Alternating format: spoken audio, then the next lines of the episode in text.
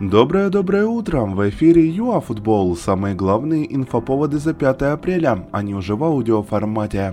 Тучи над Пирлом, запрет по Килману и трудовые очки для Кумана. Начинаем! Как сообщает Игорь Цыганык, ФИФА направила письмо в УАФ, в котором пишется о запрете для Макса Килмана выступать за сборную Украины. А дело в том, что защитник Вулверхэмптона в свое время сыграл несколько матчей за команду Англии по футзалу. Вопрос закрыт, даже несмотря на настрой игрока. Первая лига. Черноморец разгромил Прикарпатье 3-0. Верес одержал волевую победу над Кремнем 1-2. Также Агробизнес и Волынь сыграли в ничью 0-0 как и Полесье с Металлистом, как и Кристалл с Альянсом. Вы не поверите, как и Николаев с Авангардом. А вот Оболонь проиграл в ЭПК Агро.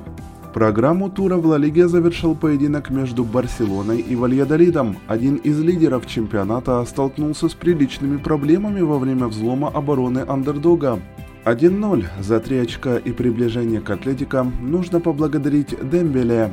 В Англии Волверхэмптон принимал Вестхэм и еще в первой половине встречи пропустил три мяча. Да, под занавес тайма волки отыграли один гол, во втором забили еще, однако оформить камбэк не вышло. Также мы отметим, что Эвертон ограничился паритетом с Кристал Пэлас.